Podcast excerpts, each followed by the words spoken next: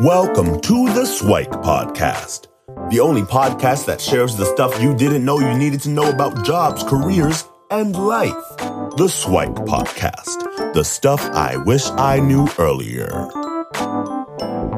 Hi, everyone, and welcome to the Swyk Stuff I Wish I Knew Earlier podcast. We're here with one of our new guest hosts, Steve Jordans, and he comes to us with a background in psychology, learning, edtech, music, and a whole bunch of other things, I'm sure. So, Steve, how are you doing today? Very good. Great to be with you today. Awesome. So I'd love if you shared a little bit about what you're up to now, and then we'll kind of rewind back in time and talk a little bit about your journey. So what are you up to these days? Sure. Yeah. So I'm a professor of psychology at University of Toronto, and I, you know, one of the things about me is I like to teach large classes, which is kind of strange, and it links maybe to the fact that I front a classic rock band, and I like that idea of large audiences and interacting with them. So I kind of bring that into the classroom as well. I teach our 1,800 student intro psych class, and I enjoy that very much. I'm also director of the Advanced Learning Technologies Lab. One of the challenges of teaching large classes is how to still make it a really deep, transformational learning experience. And so in the lab, we work a lot with educational technologies and try to think of how we can use those technologies in powerful ways to make our students optimally ready for success. So those are my two main gigs, although I've always got my fingers in a lot of different things. I've got some online courses on Coursera that allow me to reach out to the global population, and that's kind of cool. And I also sort of lend my voice to a few other things. For example, one I would highlight now is something called the GenWell Initiative, which is a not-for-profit initiative where they're trying to convince people, or educate people, I should say, on the power of social connection, because so many people now have gotten so comfortable in their homes. We don't spend as much time in face-to-face direct interactions, and the research suggests there's so much power in those interactions. And so I'm trying to be a voice out there to kind of get people realizing that now more than ever, we need to connect as human beings and come together. And so that's one of the things I'm playing with these days as well. That's awesome. And I'm hoping we get an opportunity to deep dive into any one of those in future episodes. But I'd love for this one if we kind of get to know you a little bit more. So if we rewind back in time and ask, like, what was Steve like as a kid? So what were you like growing up? So maybe early fond memories, and we'll kind of walk you through your journey. So what are a couple of early fond memories of young little Steve? Young little Steve. I don't know. I was always a dog kind of guy, so I always had a dog. So I spent a lot of time on walks and getting lost in the woods. I'm from New Brunswick, so there's lots of woods to get lost in. And my dog and I would often get lost and get found and have a good time that way. I always also was big on something called the mechano sets. So not so much Lego. Okay. Mechano sets were these little metal things with bolts and nuts, and you could build all sorts of contraptions, engines, and etc. I remember that a lot. But come the age when it was really people started getting more social, then I seemed to be somehow the person that figured out what our gang of people were doing. So I was almost in charge of, I don't know, creative thought or something. What can we do on the weekend that's kind of fun? And I remember always being the one calling everyone on the phone and being the instigator and getting our group of people together to go and do fun things.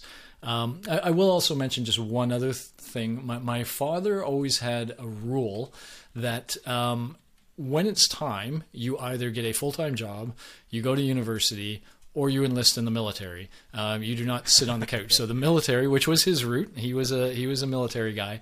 And so that was sort of the booby prize in my mind that I needed to get a job or go to the university. One year I found a loophole in Dad's policy, and we have family in Holland, and they have a family business growing grass. Real grass, like the kind of grass that cattle eat, not what you might think of in Holland. And I managed to go, to Holland for 4 months and do that and live with my uncle. And I was 17 at that time. And I think those 4 months were just amazingly transformational in terms of just sort of me coming back a different person than I left. That's amazing. So yeah, I'm sure there's a lot of different stories along the way. So you ultimately landed in a career in psychology. So how does someone kind of wandering the woods with their dog, social gatherings and stuff, what is the influence to kind of get to that stage? Yeah, so kind of funny. I tried to continue avoiding university, and I don't know why. So I was an assistant manager at Kmart for a while, and I somehow managed to get fired at Kmart right before Christmas. I was always in battles with managers. I always thought they were making bad decisions, and I would challenge them. And then somehow, right before Christmas, which I never thought was possible, yeah, I got fired from Kmart, and that is when I decided to go to university. Starting in January, because otherwise it was the army with my dad. Right. So I had to go somewhere. And I originally started with the idea of becoming a music producer and doing computer science and psychology simultaneously. Okay. Computer science, I kind of felt that's the way music production was going. And psychology, I thought that would help me work with bands. And so I started doing my undergraduate degree. I was not a particularly strong undergraduate. I was a C+ student for the first year and a half, I think. But then at a critical point, sort of two things happened. One, I met my current wife, and she was a much more serious student, and I inherited some habits from her, and suddenly my grades started getting much, much better. And secondly, you know, a character I want to highlight is somebody named Professor Wayne Donaldson. He taught me cognitive psychology, and he had a very unique testing style where he wouldn't ask a bunch of multiple choice questions or whatnot. He would have talked to us about research all through the term, and then he would just show us some data. Some graphs or something like that, and there might be 6 on a piece of paper, and he would say, pick any 4 of these, tell me everything you know about the study that produced it, and then tell me something you would do next as a scientist. I enjoyed these a lot, and I especially enjoyed the what would you do next. And at some point, Professor Donaldson kind of took me aside and said, when you do those, what would you do next? You come up with really great ideas. You really think like a scientist. Have you ever considered going to graduate school and becoming a psychologist? And I had not. I didn't even see myself as particularly good at that. And I use this as an example to people all the time about the power of positive feedback, that when you tell somebody something they're good at, or something you admire about them, especially when they don't kind of think of themselves that way, it can really have a profound impact on them. And it did on me. Wayne became my mentor. He convinced me to spend another year in university, getting my grades up. And ultimately, it was under his tutelage that I applied for graduate school and went on and got my PhD and my postdoc from there. So, yeah, I see Wayne. I saw him just... 2 weeks ago, I took a motorcycle ride up to Lake Simcoe where he is, and we had lunch with he and his wife, and it's just fantastic to have a character like him in your life. That's amazing. So what I took from that is, it's having that mentor or someone kind of see something in you that you didn't necessarily see in yourself. I see that as a very common theme. So for those of you out there who do notice things about folks around you, make sure to give that positive feedback, because that can be so, well, in your case, probably life-changing in a sense. Would you have been on a path on that way? What do you think you would have been doing if Professor Donaldson hadn't done that? What was your path along that way? I mean, maybe music production. I mean, that was certainly what I had in my mind at the time. But you know, who knows if I would have been successful at that? It's not clear that I was particularly suited. I always loved music. I loved listening to music. I didn't play then. I do play now. Yeah, I don't know. It really is life-changing. And I'll add one other point to that.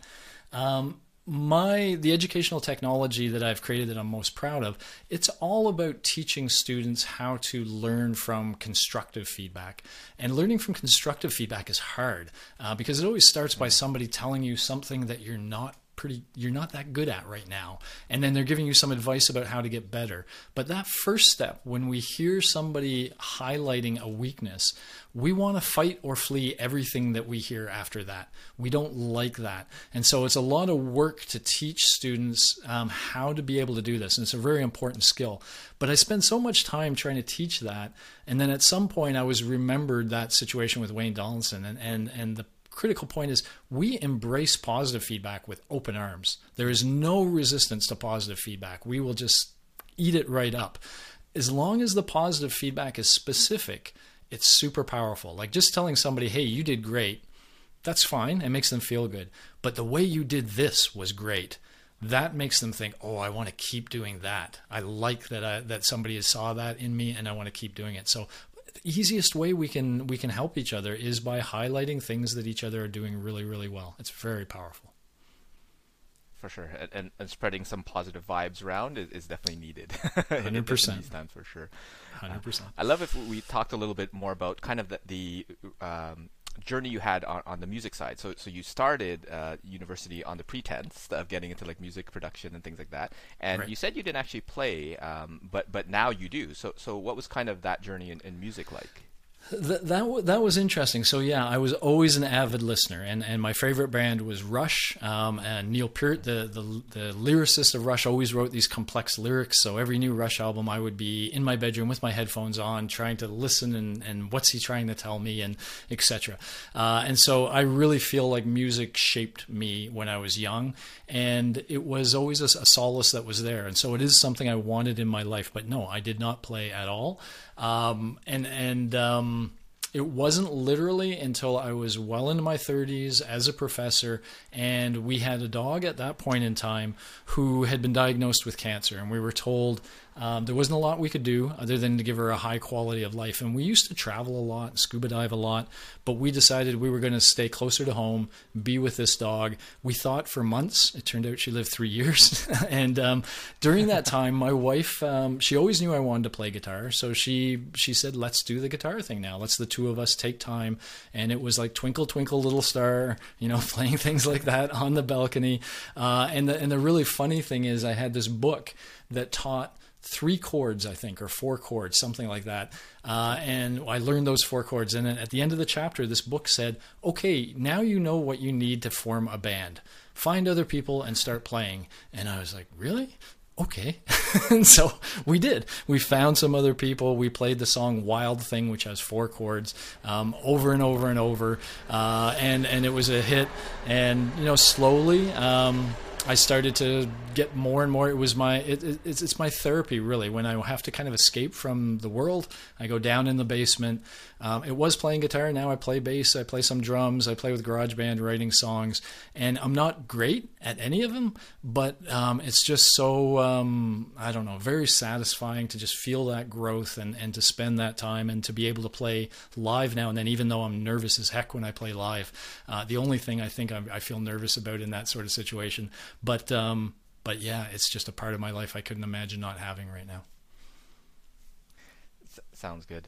And in terms of your journey into psychology, I'd love if we kind of walk through a little bit more, because I think I heard in other interviews you did some things on like memory, and you obviously talked about like critical thinking and things like that.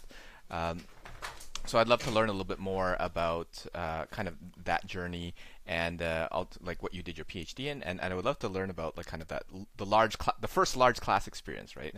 And obviously there's a lot to go through, so we'll go there kind of bit by bit. But yeah, what was kind of the initial journey to where you are from a psychology perspective like? Yeah. So. Yeah, I had Professor Donaldson on my side. He's encouraging me to apply to graduate programs. And there's a story here that I always like to tell, which is I really only applied to 3 places. UBC, because at that point I scuba dove and skied, and UBC has mountains and oceans, and it's just like the beautiful place to be.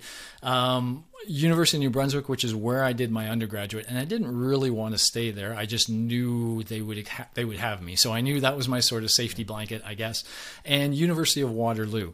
I don't know why I picked University of Waterloo. I'm really unclear about what it was. But anyway, UBC very quickly rejected my application, and I was like, oh, my goodness. And then not long after that, University of Waterloo rejected my application. And so that made me sort of thinking about UNB, but I did something really important that I like to talk to students about, which is in the right spirit, I reached out to University of Waterloo and I said, I was, really hoping to have a chance of going there. I tried really hard to submit a good application, but obviously it was not successful. I accept that totally, but I would love a little bit of feedback. So this is back to that constructive feedback sort of theme. I would love, you formally assessed me, you compared me to other candidates. Obviously there was something lacking. Could you give that to me so that I could work on that for next year? So I always encourage students to do this, job interviews or anything. Get that, there's feedback waiting for you that you can grow from. That was the spirit I did that in, but it turned out that the response was, well, Jordans, you provided a proposal about a very specific experiment. And I did. I was into sports quite heavily at the time, and I created this proposal for a sports psychology experiment I'd like to do. And I tried to really impress them with my scientific chops that Wayne kind of had me pumped up on. So I created this complex experiment that I thought would really impress them. And it kind of did. They thought it was a really interesting experiment, except they said, nobody here does that. No, we don't have any sports psychologists. So they said, your application looked great. It just didn't fit. And I said, I'll do other things. And they said, oh, really? Okay, well, let's see. And they passed the file around, and somebody named Phil Miracle got in touch with me. And Phil Miracle studied subliminal perception. And he said, hey, if I send you some papers, I'd like to know your thoughts. And he sent me some papers. We had some phone calls. I was able to impress him. And he ended up accepting me at University of Waterloo. And while there, I worked with him, but I also met another character named Derek Besner. He studied memory and something called word recognition, which is a way of tapping memory. And so I started doing research with the both of them. And along the way, this is just sort of the academic story. I also met a local colleague named Bill Hockley at Wilfrid Laurier. And Bill and I we would go to the pub and talk research. And eventually papers started coming out of this. And Bill was a real solid memory researcher. So, based on their sort of combined influence, I finished my PhD, which was actually on unconscious and conscious influences. So it was more the Phil Miracle work. I did a brief postdoc at McMaster, which was interesting and notable because at Waterloo, you could do psychology and pretend the brain wasn't there. You could just not talk about the brain and just talk about mental processes and whatever. When I got to McMaster, that was not cool. Everything had to relate to the brain, and I had to do a crash course in really understanding the brain and how brain and the processes that it do that it doesn't go together. But it was just a 6-month postdoc, and that's when I was able to land my current faculty position at University of Toronto Scarborough. So, I had all of these influences, but it's all sort of classic cognitive psychology. And that's what I was doing at that point, working in the lab, doing memory studies. And I was quite content with that for quite a while. That's also when I started teaching. Right at the end of graduate school and going into undergraduate, I had no idea. So I'm going to harken back just a little bit more now. My dad was a character, and he was from Holland. He's from the south of Holland, where every they have like carnival once a year, and they all dress up in outfits and act silly, and they keep changing their outfits so people don't know who they are. And the whole town shuts down for 2 weeks. Businesses shut down. They take it very seriously. And when he came to Canada, he missed that. So he proclaimed himself the first town crier of Fredericton, and got my mother, who was very good at seamstress stuff, to create full costumes for him and for herself. And he would go around ringing a bell at literally the beginning of every parade. He was leading parades in Fredericton. I used to look at him and say, I did not get those genes. I do not know where he got this desire to be the focus of attention or whatever. And I thought that was not in me until I got in front of a class. Once I got in front of a class, I felt that. I enjoyed the attention. I enjoyed the interaction with the students, the questions they would bring, and then trying to make them understand things in very concrete ways, because I'm a concrete thinker. And that, slowly was a slow burn. So I was doing the memory stuff in the lab, but I was really enjoying my teaching. And yeah, as we continue the story, you'll see that these two end up converging at some point. But I also realized they put me in the large classes. And they often do that for first-year faculty or early faculty. And like, you do these first-year big classes, and we'll do our nice specialized ones. And yeah, to everyone's surprise, I was very effective in a large class, and I really enjoyed the large class. And so that really started to feel home to me. And I eventually moved into the intro psych, which is the largest class we have, and have just lived there ever since. That's where I feel most comfortable. Yeah, I love if you can recall going back to maybe that first class. I mean, you had that initial perception, I don't want to be the center of attention, and now here I got to get up in front of everybody and kind of deliver this. Like, how big was that class? What were the things, and what was that kind of experience leading up to that kind of first one, if you can recall? You know the one that I think was so formative for me. So almost every class. Well, I shouldn't say that. I've taught a number of small classes since, but most of my classes are on the larger side, and I think the one that really kind of got me hooked in a way though was they also got me to teach introductory statistics to psychology students. Many psychology students take psychology because they don't want to do math. They don't want to do what you have to do in the other sciences. But in psychology, you have to take this intro stats course. And so students would come in and they would feel intimidated, and they would, some of them would have a mindset like, I just can't do stats. I'm not good at this kind of thing. And in that class, I worked really hard to convince them that the math of stats was in fact very simple, basic algebra, multiplication, division, maybe you square something, but the math is nothing that should intimidate you. It's really all about a formal approach to answering questions. And so I would come up with some very clear examples. It might be things like, let's say you think your partner might be seeing someone else on the side. How could you have an argument with that person in a way that would actually, lead you to an answer to that question? And so suddenly all the students are like, oh, this kind of fits my world sometimes, I wonder. And so when I worked so hard, I would see every now and then, or actually pretty regularly, some of these students who didn't think they could do stats would say, I get it. I understand it. I can do this. I'm not intimidated. And that's really important, because for some that would hold them back from research. This was the thing they found most intimidating about becoming a scientist or a researcher. And when I felt like I was turning them that corner with them, that really felt like I was having an impact, and that I may have opened a door, or at least allowed a door to stay open for them that they might otherwise have had closed. And I think that's the hit I got. Once I started feeling that resonance with students, that my efforts were actually having an impact, that started made me wonder about my research, to be quite honest with you, about how much of an impact is my research having. And I started thinking that the impact I was having in the classroom was better, more important, at least more valuable to me than the research I was doing in a lab. And at some point I started moving from the real basic research on memory to much more applied research on learning, which is sort of the same topic in a way, but much more applied on, how can we actually do things that increase the student's success? And that's what I think of learning. I think of a student in a job interview wanting to get that job interview. Have I prepared that student to win the job they really want? And that's always in the back of my mind. And that fact that I might be having that positive influence is really what makes it, I get up in the morning and I look forward to going to class. And I'm so lucky that way to have a job of that sort. That's amazing. And it sounds a little bit like that performer in you through the music comes out and shines as you teach as well. Yep. And maybe you inherited more of your dad's genes than you think. I think I did. Yes, indeed. And I guess a question on that. So does a researcher of memory actually have a good memory? Like, so there's a joke in psychology where they say people end up doing research in whatever it is they find most challenging. And in fact, I did not have a good memory. I mentioned to you earlier that I started out as sort of a C+ student. That was for two reasons. Mm-hmm. I had bad habits. I got through high school pretty well just by paying attention in class.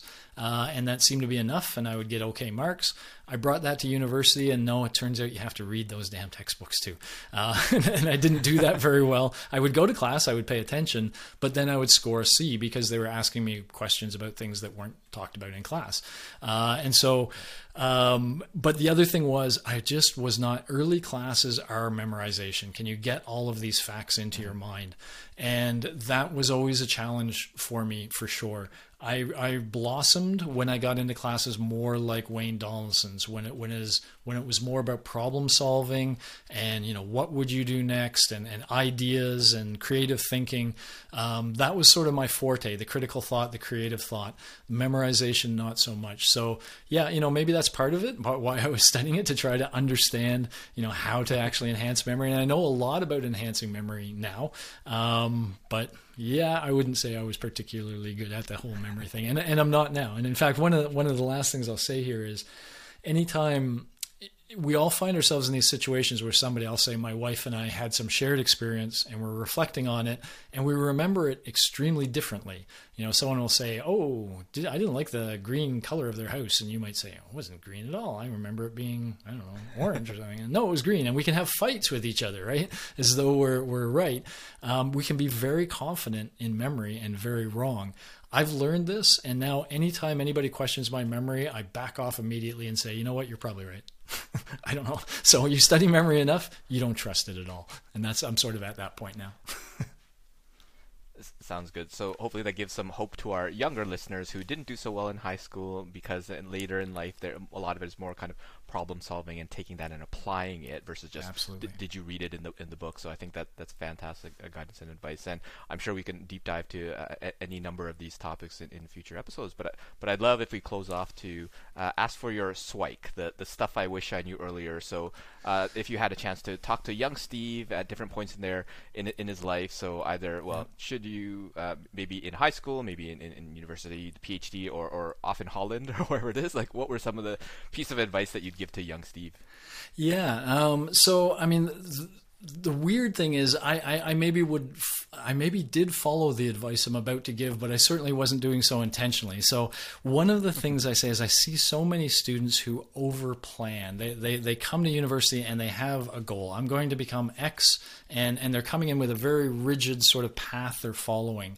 Whereas one of the things that I think was true of young Steve, and maybe this kind of connects a little bit, was, the Canadian rock band Triumph would have a song like Follow Your Heart, where it was kind of like I was following what sort of grabbed my mind at the time, I think. And that maybe looked a little scrambled in a way. But as I sort of followed that with the aid of people like Wayne, I was able to land in a spot that I really like. And so one of the things I think I would tell young Steve that I somehow did unintentionally is, when you're thinking of your future, what I like to tell students is, imagine 20 years down the road, the alarm goes off, you have to go to work. How is that going to feel? If you've made your decisions well, then the work you will find yourself in will be something that sort of fits your passions, fits your goals, fits your sort of what brings value to you. And it'll be really easy to roll out of bed and go do that. So if you love talking to people and you love learning from other people and having conversations, then rolling out of bed and doing some podcasts, that doesn't feel like work. And that's the sort of goal. Mm-hmm. Get yourself in a job that won't feel like work. The kind of job where you'll actually say, this is great. And somehow I did that. The teaching thing, I think I just got lucky. I don't think I knew how much I would like teaching. And I fell into that sort of by following my heart. And when I felt it, saying, oh, okay, well, I'm not going to ignore this. I know my research is what got me where I am, but the teaching is what's sort of making me feel good at the end of the day. And so I'm going to try to move more in that direction. And so I think I think I would say, don't doubt that too much. Don't second guess too much. If it feels like it's a direction that fits you, obviously you want to try to be able to make some money doing whatever that thing is, but don't let the money be the leader. Let the sort of passion be the leader. And if you can find a balance of those two things, you're a lucky person. Yeah. And I would echo that, where a lot of folks kind of focus a little too much on the practicality of things. And yes, you need money. Yes, you need to pay for food and rent and all that sort of stuff. But especially maybe later on, like kind of think about when you're more established. Do you actually enjoy what you're doing, right? So that whole expression, TGIF, we're recording on a Friday. Yeah. I'm not a fan, to be honest, because it presumes that your week so far, you didn't enjoy what you were doing, right? But right. I live by the expression CWUM. Which is can't wait until Monday. It's like the weekend was awesome, but I can't wait to get started in doing what I want to do. So I think that's great guidance and advice. So hopefully folks are learning to follow their heart. And where can folks reach out to you and find out a little bit more about you? And we'd love to learn more about some future aspirations, if you're willing to share. Yeah, I mean, I have a wickedly big digital footprint. So if you just put my name, Steve Jordans, in Google, you will find more than you probably ever want to find. So there's all sorts of information. If you're interested in the ed tech side, I'll mention the technology we have is Peer Scholar, and it's all about teaching students by having them give feedback and learn from feedback. So that's kind of a cool thing. But yeah, you can find anything. My band's the Freakin' Lolas. If you want to look at that, you can check that out and find it. Just about everything you might want is there online. As far as future directions, you know, I'm at that point where you kind of talk about, you get to a point in your life where, and for me, maybe it's even a little bit further point where I imagine that my professional life may only be 10 years of future before I retire and focus on more personal stuff. I don't know. We'll see if that happens or not. But in my mind is those 10 years, I want to do things that have a positive impact. And so, you know, at the beginning of the pandemic, I created a free course for everybody about understanding anxiety and how to manage it because it felt like that's what the world needed. I mentioned a little bit my work now with GenWell, who I think are really bringing, you know, value to the world by teaching people the power of social connection, of having humans interacting with each other and how, you know, it's the number one predictor of happiness is how many connections, close connections you have. And so I'm working, I try to find people who I think are doing really inspirational stuff. And then I try to think, can I lift them? And I'll give one other example that I think is a powerful example right now. Our class is going to do a project with an organization called Swab the World. And one of the heads of Swab the World is someone named Mai Dong. Mai had leukemia. She needed a stem cell transplant and had a very difficult time finding one because 70% of the registrants in the stem cell database are Caucasian.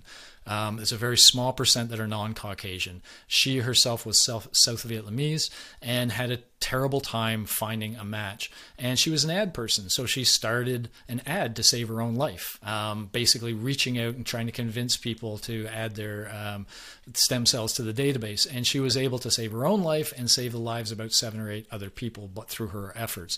And so now she's created Swab the World to kind of reach out more broadly this way. And when I hear her story and see what she's done, I just think she's freaking amazing. It'd be a great guest to have on your show at some point, perhaps. And she's now going to be coming into class on Wednesday, and we're going to make the cornerstone of a project that the 1,800 students are doing all around Swab the World, which means they will all hear about it. They are a very multicultural group. They are her target market, 18 to 35-year-old people. And so, you know, this is, I hear a story of someone like Mai, and I think, okay, can I use whatever reputation I have to lift what you're doing because it's so amazing. And so I look for those opportunities continually now, and every chance I get, I'm all over them. That's amazing. So yeah, hopefully I can get connected you can connect me with Mai, and then hopefully we can find a lot more inspirational folks to reach out to Professor Jordans and see if they can kind of elevate these amazing missions. So thanks so much, Steve, for sharing your journey, your swag, and I'm hoping we can deep dive into a lot more topics in future episodes. So thanks so much for joining us. I look forward to it very much. Thank you for the invitation. Take care. You too. Thanks for joining us on the Swyk Stuff I Wish I Knew Earlier, the podcast. If you like the podcast, please subscribe on iTunes, Stitcher, or wherever you found this podcast. And if you can give us a review, that would be very appreciated. Feel free to contact me on LinkedIn at Luki Danu, LUKIDANU, and the same on most social media platforms. And I look forward to hearing from you. Thanks. Bye.